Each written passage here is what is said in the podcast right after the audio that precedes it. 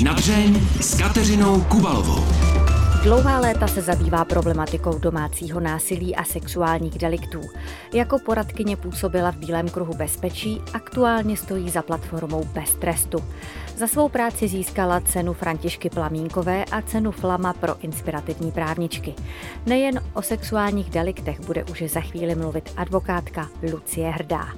Kateřina Kubalová přeje dobrý poslech. V našem studiu už sedí advokátka Lucie Hrdé. Dobrý den vám přeju. Dobrý den. Vy se dlouhodobě věnujete oblasti, se kterou tak nějak eh, my vlastně nikdo nechceme nic moc mít a nejraději bychom o ní vůbec neslyšeli. No, on o ní nikdo nechce moc slyšet, ale mm. týká se hrozný části populace. Takže pokud eh, vlastně byla v České republice znásilněna, nebo tady byl pokus o znásilnění nebo sexuální obtěžování nebo domácí násilí u zhruba třetiny žen, to má každá třetí žena, tak eh, se tomu někdo věnovat musí a nemůžeme předtím zavírat oči. Já sama jsem byla právě při přípravě na ten rozhovor s vámi překvapená, jak opravdu časté to je? Jak velký je to problém?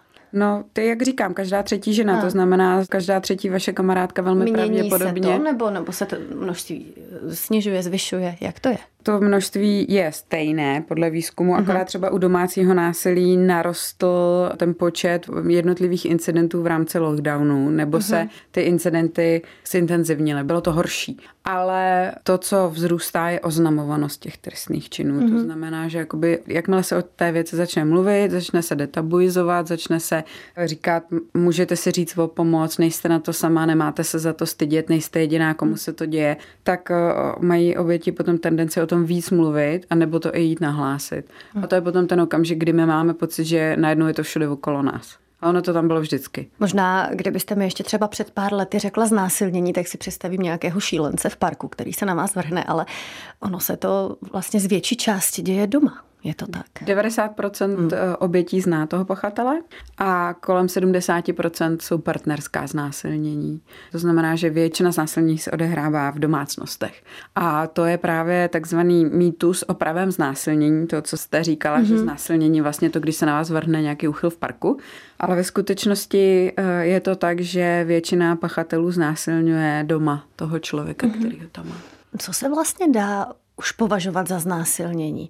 Když prostě žena jenom nechce a muž k tomu nějakým způsobem přimějen? Trestní zákonník to říká jasně. Hmm. Je to to, kde vlastně k vykonání nějakého sexualizovaného aktu jste buď to přemožena násilím, nebo k němu donucena nějakou výhruškou hmm. nebo pohrůžkou, anebo je zneužito to, že jste bezbraná. A ta bezbranost může být to, že se toho pachatele tak strašně bojíte, že se nemůžete pohnout, nebo že jste někde svázaná, nebo opilá, nebo nemocná, nebo to, že hmm. vy víte, že už to udělal v minulosti a že vám nějak nějaká obrana prostě nepomůže, to je taky bezmocnost.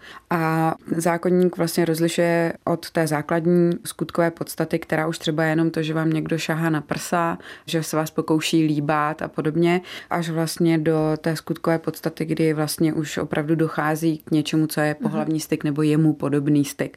A potom samozřejmě ještě rozlišujeme, jestli to oběti bylo dítě, nebo jestli těch obětí bylo víc, nebo to bylo opakovaně a podobně. Mm-hmm. Možná, abychom opravdu nezůstali jenom u těch žen. Vy jste zmiňovala děti, ale tyto činy, kterými vy se zabýváte, se týkají i mužů. To samozřejmě. Handicapovaných. U nás um, je možno znásilnit muže už v trestním zákonníku, mm-hmm. třeba ještě na Slovensku to nemají.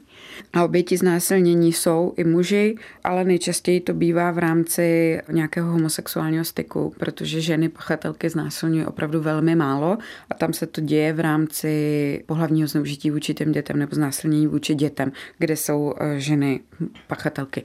Ale proto je znásilnění a sexuální delikty označováno jako genderově podmíněné násilí, protože přes víc než 90% jeho obětí jsou ženy. My jsme tady na začátku mluvili o tom, že společnost o tom moc nechce slyšet, nechce o tom mluvit, ale řekla bych, že se to trošku posouvá. Já to vidím tak, že vlastně teď se o tom mluví víc a že mi už lidi říkají, já už toho mám dost, to je pořád, jako se tady mluví jenom domácí násilí, pořád se tady řeší sexuální násilí a nic jiného, už tím jděte někam, je toho strašně moc, ale ono to tak není. Ta mediální pozornost začíná konečně odpovídat tomu, mm-hmm. jak moc je to rozšířené a bylo by hloupý, kdyby se nad tím ta voda zavřela, protože teprve teď to má tu pozornost, kterou by mít mělo a která mm-hmm. tomu předtím chyběla. Právě kvůli tomu, aby se o tom mluvilo a aby se třeba něco i stalo, jste založila před časem platformu Bez trestu. Co všechno tam můžeme najít? Bez trestu jsme spolu založili s ostatními spoluzakladatelkami, protože se nám nelíbilo, jakým způsobem se bagatelizuje sexualizované a domácí násilí hmm. u soudů, to znamená v rámci soudních rozhodování. A když se podíváte na web Bez trestu, tak tam můžete najít, krom toho, že tam je velká knowledge base, to znamená, my tam schromažďujeme různé výzkumy, jak české, tak zahraniční, ke znásilnění a k domácímu násilí, tak aby byly vlastně na jednom místě, protože oni hmm. jsou jinak roztroušené po celém internetu tak eh, tam zveřejňujeme konkrétní anonymizované rozsudky, konkrétní soudní rozhodnutí, která jsou tam celá. To znamená, že si každý může přečíst, jaké odůvodnění toho konkrétního velmi nízkého trestu. A většinou tam to odůvodnění buď není, anebo je plné mýtu a bagatelizací a to je ten důvod, proč je tam tak velmi nízký trest. Jak si to vysvětlujete, že soudci rozhodují v těchto případech takto, že dávají nízké rozsudky, podmínky? To má mnoho důvodů, eh, kterými se zabývá jak viktimologie, tak kriminologie, tak vlastně analýza rozhodnutí. Ale já bych označila za ty nejdůležitější to, že vlastně znásilnění není považováno za něco, co oběti zničí život, že to je druhý nejvíc zraňující trestný čin a závažný pro oběť po vraždě. To znamená vražda, pak nic, potom znásilnění a pak zase dlouho nic a pak až všechny ostatní trestné mm, činy. Mm. A že se ke znásilnění přistupuje jako ke špatnému sexu a že to vlastně není z toho vidět, jak moc to ničí životy obětem, protože soudci, kteří k tomu nemají vzdělání ve viktimologii, tak tam prostě vidí tak jako relativně oběť, která to ještě jako dává, je schopná mluvit a podobně, pokud nemá prostě vyražený zuby, vymlácený oko, zlomenou pánev, ale nevidí ty psychické následky, které tam jsou po mnoho let i po mnoho desetiletí. Mm a tomu potom odpovídají ty tresty. Takže my třeba, když eh, hovoříme s odborníky o trestání, tak tam zaznívá argument, že podívejte se, my tady máme stejnou trestní sazbu jako u těžkého ublížení na zdraví a dává se tam mnohem míň podmínek než u ublížení na zdraví. Ale tam jako úplně chybí ta složka pochopení toho, jak moc hmm. je to zraňující trestný čin. Hmm. A co se týče domácího násilí, tak tam je právě velmi častá bagatelizace s tím, že se to neodehrává na veřejnosti. To znamená, kdyby vás někdo takhle dlouho sedm let mlátil někde v parku nebo si vás někam unes, zavřel a tam vás mlátil, tak určitě dostane jiný trest, než když to bude dělat u sebe doma.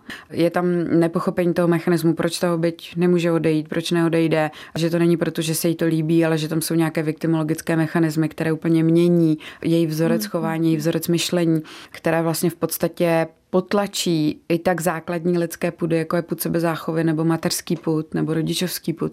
A vlastně dochází tady k tomu, že soudci říkají, no ta společenská nebezpečnost není taková, když on to dělá doma za dveřma nebo travuje s tím jako nějaký náhodný cizí lidi. Hmm. A vůbec tam nedochází eh, vlastně k pochopení toho, že domácí násilí je právě nebezpečné, protože vám to dělá člověk, který má být součástí vaší bazální rodiny, to znamená ten, který mu důvěřujete nejvíc a že právě proto je to mnohem víc zraňující, než když vám to to udělá někdo jiný. A že ty následky jsou mnohem horší, než když vám to udělá někdo jiný. Takže společenská nebezpečnost je tam mnohem vyšší. Je pravda, že zrovna nedávno jsme tady měli dámu, která dnes i ve svých více než 40 letech se potýká s problémy, které jí způsobilo dokonce dvojnásobné znásilnění. K tomu prvnímu došlo v nějakých tuším deseti letech a ona ho úplně vytěsnila, až v dospělosti si ho uvědomila. Tam je hlavně velmi časté, že u dětí vlastně v důsledku nějakého pohlavního zneužití nebo znásilnění nebo nějakého jiného sexualizovaného deliktu. Dochází k tomu, že oni potom v dospělosti se stávají mnohem častěji oběťmi toho samého trestného činu, protože se velmi podvědomně vystavují nebezpečným situacím. Dochází tam ke ztrátě vlastně důvěry v sebe sama, anebo naopak ke ztrátě jako pocitu nebezpečí, nebo naopak k chování, které my si tady všichni představujeme, to je totiž takzvaný mýtus dokonalé oběti, že znásilněné dítě bude takové toho tiché dítě v koutku, co tam bude sedat a bude plakat, ale už se ho nepředstavíme, že to může být takový ten třídní grázl, co někde krade, co bere drogy, taková ta holka zvaná dávačka, která prostě se vyspí s každým a e, vlastně pro nás je to jako velmi nelíbivá oběť, jo? ale to je bohužel tak, že děti, které se stávají oběťmi jak domácího, tak sexualizovaného násilí, tak velmi často se právě chovají takhle nelíbivě. Mm-hmm. Jo? Je to jejich styl volání o pomoc nebo jejich styl prostě toho, jakým se dál zraňují, protože mají pocit, že se za to můžou sami, že dovolili tomu pachateli něco, nebo že mm-hmm. se jim to třeba i mohlo líbit. Jo, řekněme si to na rovinu, orgasmus je věc, která je fyziologická. Vůbec to nemusí znamenat, že se vám to líbí, ale pro spoustu dětí, který něco takového zažili, třeba mám klientku, která to zažila s vlastním otcem, a po celý život už nic nikdy. A pro ní je to ten impuls k tomu, proč se zničovat, protože má pocit, že se jí to líbilo. I když za to vůbec nemůže, bylo jí deset. Ty děti, které se potom takhle jakoby vlastně socializují do těch rolí těch nelíbivých obětí, tak pro nás jsou to prostě ty malí dávačky a ty, ty parchanti a vůbec si neuvědomujeme, že to jsou také oběti trestní činnosti a že je potřeba s nima nějakým způsobem pracovat. Já vím, že mě tenkrát překvapilo, když mi to ta zmiňovaná dáma vyprávěla, že ona to v těch svých deseti letech vůbec nikomu neřekla. Ani mámě. Je to časté, že ta oběť to v sobě opravdu uzamkne a někomu se nesvěří, ať už ze strachu nebo z čeho. Je to extrémně časté, když si vezmete, hmm. že u dětských znásilnění je nahlašováno něco kolem 3%, hmm. tak máme 97% dětí, které to nenahlásí hmm. a některé z nich to třeba rodičům nebo té rodině řeknou. Ta rodina tom velmi často aktivně spolupracuje tím, že toho pachatele kryje, že tomu dítěti nevěří. A nebo to prostě neřeknou nikomu, protože ten pachatel jim říká, že to nikomu nesmíte říct, protože to dělají všechny děti, ale nikomu se o tom neříká, protože když to řekneš, tak tvoje máma půjde do vězení, nebo já půjdu do vězení, nebo dědeček. A nebo to ten pachatel naopak normalizuje od dětství toho dítěte. Jo, že ani to dítě nemá pocit, že by se mělo s něčím svěřovat, protože přece to je normální. A hlavně si vezměte, v jaké pozici jste, když jste dospělý člověk, vůči kterému se někdo chová násilně. Vy jste v naprosto podřízené situaci, v naprosto podřízeném postavení. Velmi mnoho obětí domácího násilí to nehlásí, tam je oznamováno kolem 10%. Mm-hmm. U dospělého znásilnění je to průměrně kolem 5-6%. Takže co můžeme chtít po tom dítěti, které je v pozici člověka, který nemá vůbec žádnou ani možnost, ani schopnost obrány. Nemá fyzickou převahu, nemá mocenskou převahu, nemá kam to jít oznámit, neví, jak se to dělá. Ještě mu někdo říká, že to je normální, tak proč by to někomu někde nahlašovalo? Říká advokátka Lucie Hrdá. Jak vás tak poslouchám, říkám si, že také dost uh, důležitou součástí toho boje za to, aby se zkrátka tahle ta situace zlepšila, aby se ty případy třeba neděly nebo aby oběti hlásili, by měla být určitě osvěta. Začínat opravdu u těch dětí, říkat holčičkám, klukům, co už si prostě k ním nikdo nemůže dovolit. Já myslím, že základ je vzdělávat to děti. u nás vůbec nějak? Ohledně autonomie vlastního těla. Jo, to znamená moje tělo je moje tělo. Já si myslím, že tím začínáme už tím, když je nutíme, aby líbaly všechny babičky, tetičky, prostě každýho. Pojď se se mnou obejmout, ne, nechceš, pojď sem, já tě chytím, jo, zloch tam tě tak, až se počůráš, když to dítě řve, že nechce. Jo. Ty hranice hmm. se mají prostě nastavovat tak, aby to dítě vědělo, že má možnost říct ne a že může říct ne a že by hlavně mělo říct ne v určitých okamžicích. To je nastavování vlastně autonomie, ale myslím si, že by to mělo potom pokračovat.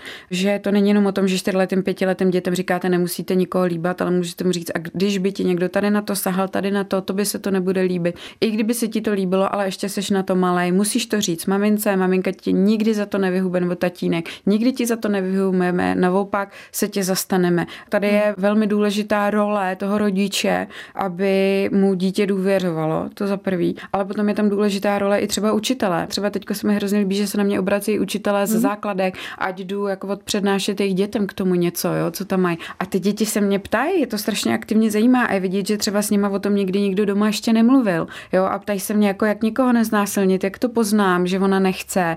A co když říká ne, jenom tak, jo, a teď si o tom povídáme a je to strašně důležitý. My pořád jakoby jedeme ten narrativ toho vzdělávejme holky a nechoď nikam sama a nenos krátký sukně a podobně, ale my musíme jakoby naopak vzdělávat v obě strany, jo. Když je kamarádka ožralá, tak se o ní prostě postarají, neznamená to, že si s ní můžeš zasouložit, jo. Když ti někdo říká nešahej na mě, no tak na něj prostě nešahej, jo jako jak se vyhnout násilnění, nejlepší cesta je nikdy nikoho neznásilnit. Hrozně jednoduchý. Jo? Ale musíme se o tom povídat. A v okamžiku, kdy budeme ignorovat to, jak se o tom baví děti, nebo ignorovat tu jejich potřebu se o tom bavit, tak potom tady vyrůstá opravdu to přesně, jak jste začala ten rozhovor, to, že o tom nechceme slyšet. Jo? Ale my o tom prostě musíme chtít slyšet, protože se to děje a nijak jinak těm obětem vy jako jejich máma, jako jejich kamarádka prostě nepomůžete, než že se s nima o tom budete bavit. Protože běžet někde na policii proti jejich vůli to jim nepomůže. Vy s nimi napřed musíte zjistit, co potřebují, jestli potřebují psychologa, jestli potřebují klid bezpečí, jestli prostě potřebují lékaře, jestli se o tom potřebují jenom povídat, abyste jim tu autonomii potom nevzala znova, jo, jako to udělal ten pachatel. A to ničím jiným, než jako tím, že o tom budeme mluvit, naprosto veřejně. Proto já prostě chodím do rády, říkám slova, za kterými mě musí vypípávat, ale to jsou jako běžný slova naší, jako toho, co my žijeme. A když o tom nebudeme mluvit, tak to nikam neposuneme. Mimochodem, když jsme u té osvěty, tak eh, jak moc známe svá práva? Kdyby se někomu z nás teď něco takového stalo, tak já sama bych asi dost tápala třeba. Já si myslím, že to je taky součást toho vzdělávání, a. že prostě základ, proto já všude chodím a říkám, tak, prosím vás, když se vám stane znásilnění, domácí násilí, zneužití, máte právo na advokáta zadarmo v trestním řízení. Vždycky všichni. Jo, jděte za nějakým hmm. advokátem, máte to zadarmo. Když jste dítě, je to jakýkoliv trestný čin, máte to taky, takový právo. Když jste na vozíku, když máte nějaký psychosociální handicap, máte to právo taky. To právo slabší oběti opravdu chrání, jenom o tom neví.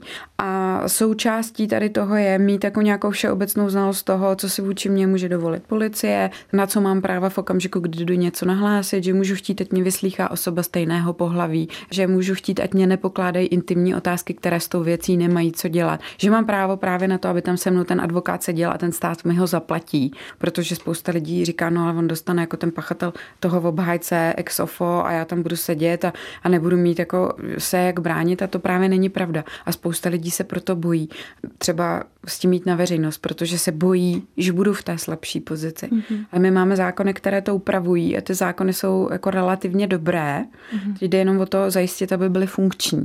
A to je na jedné straně vzdělávání obětí v rámci jejich práv nebo všech lidí jako potenciálních obětí, mm-hmm. protože bohužel tady ta potencialita je velká. A na druhé straně vzdělávání těch orgánů činných trestním řízení, která ta práva mají potom té oběti zaručit. Říká advokátka Lucie Hrdá. Lucie, vy na mě působíte jako ohromně odhodlaný bojovník. Taková jste byla vždycky. Jo, to vám řekne každý, kdo dělá trestní právo, že my jsme odmala nesnášeli nespravedlnost a vždycky jsme jako... Jste bránila slabší spolužáky? Jako eh, sestru jsem několikrát bránila, moji hmm. menší a, a spolužáky pak taky. To je to prostě taková nátura, no. To tak jako je. Vy jste začínala v nějakých 26 letech, tenkrát jste byla jednou z nejmladších advokátek, jestli se nepletu. Jak těžké to pro vás bylo? V té době nebylo jako běžné, aby ženy dělaly velké trestní kauzy, zvlášť teda ženy, kterým je 26 vypadají jako, že jim je 18, mají copy ke kolenům, tak jak jsem to měla já. Ale já jsem měla štěstí, že můj školitel, který vlastně byl mým advokátem, který mě jako vzdělával a u kterého jsem potom ještě tři roky zůstala, tak byl tady v tom jako úplně v pohodě a že on mi věřil, on mi ty věci dával a jako pro něj to prostě nebylo vůbec důležitý a to nebylo v té době častý. Dneska už je to mnohem lepší.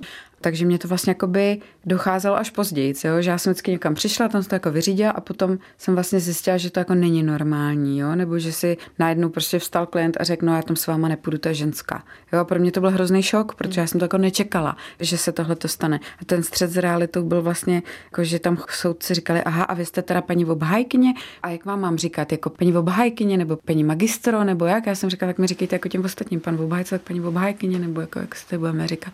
Jo? A to už dneska není. A myslím si, že to je hrozně dobře. Jak se vám to tehdy neslo v 26 letech? Jak jste se s tím srovnávala? Tohle to mě ani jako nevadilo. Mě vadilo a vadím jako do dneška ten přístup toho, když vám ten orgán činným trestním řízení řekne a já vím, jako, že to dělám špatně, tak se na mě stěžujte. Jo? A ty jsi jako mladá holka, tady prostě asi nad tebou můžu něco dovolit. To jsem chodila brečet na záchod na soudě, protože jsem byla z toho hmm. hrozně frustrovaná.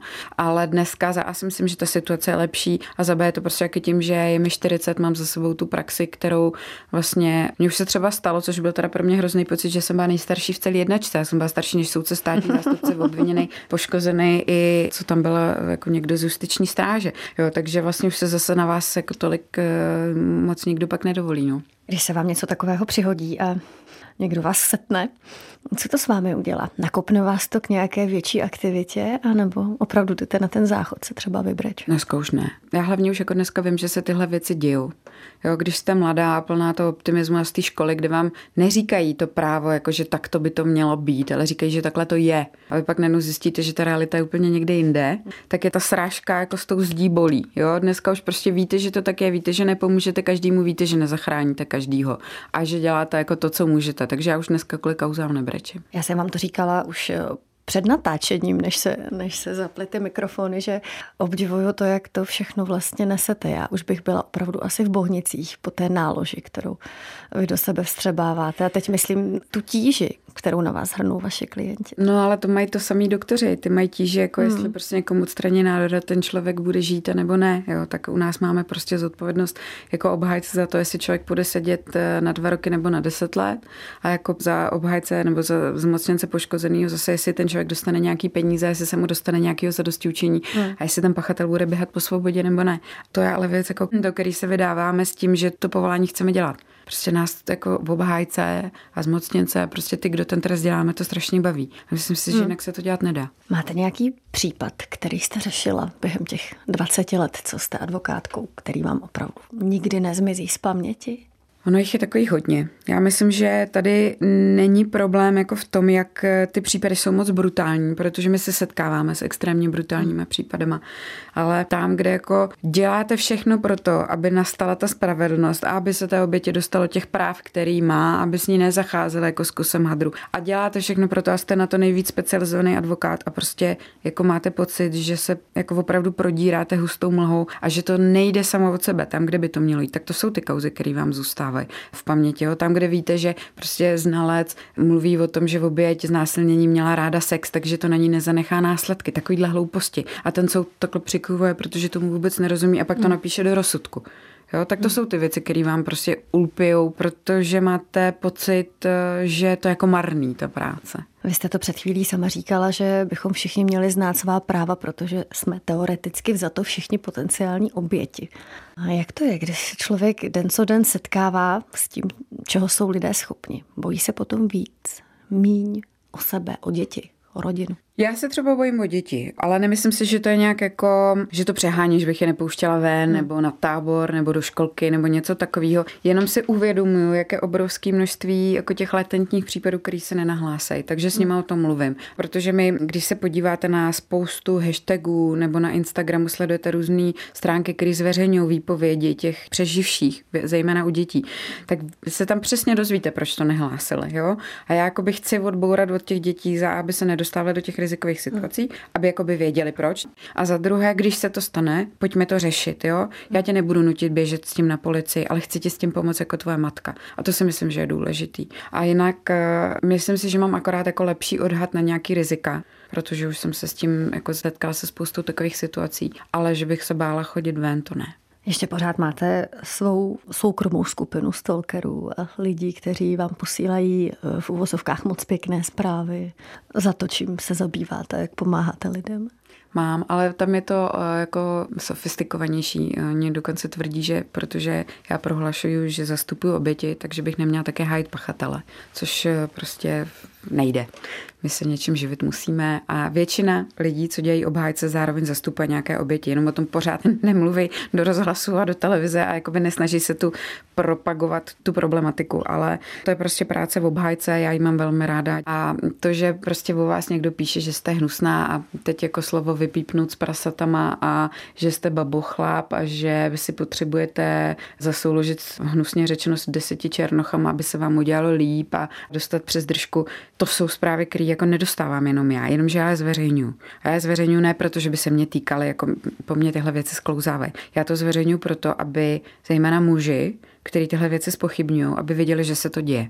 Chci, aby lidi věděli, co se týká veřejně známých žen, žen, který jsou prostě nějakým způsobem jakoby vystoupily z té anonymity a e, nejsou to zrovna jako krásky z pohlednice, aby prostě se vědělo, jak na ně ta veřejnost reaguje a aby e, bylo vidět, že pro ženy je mnohem složitější se dostat do veřejného prostoru než pro muže.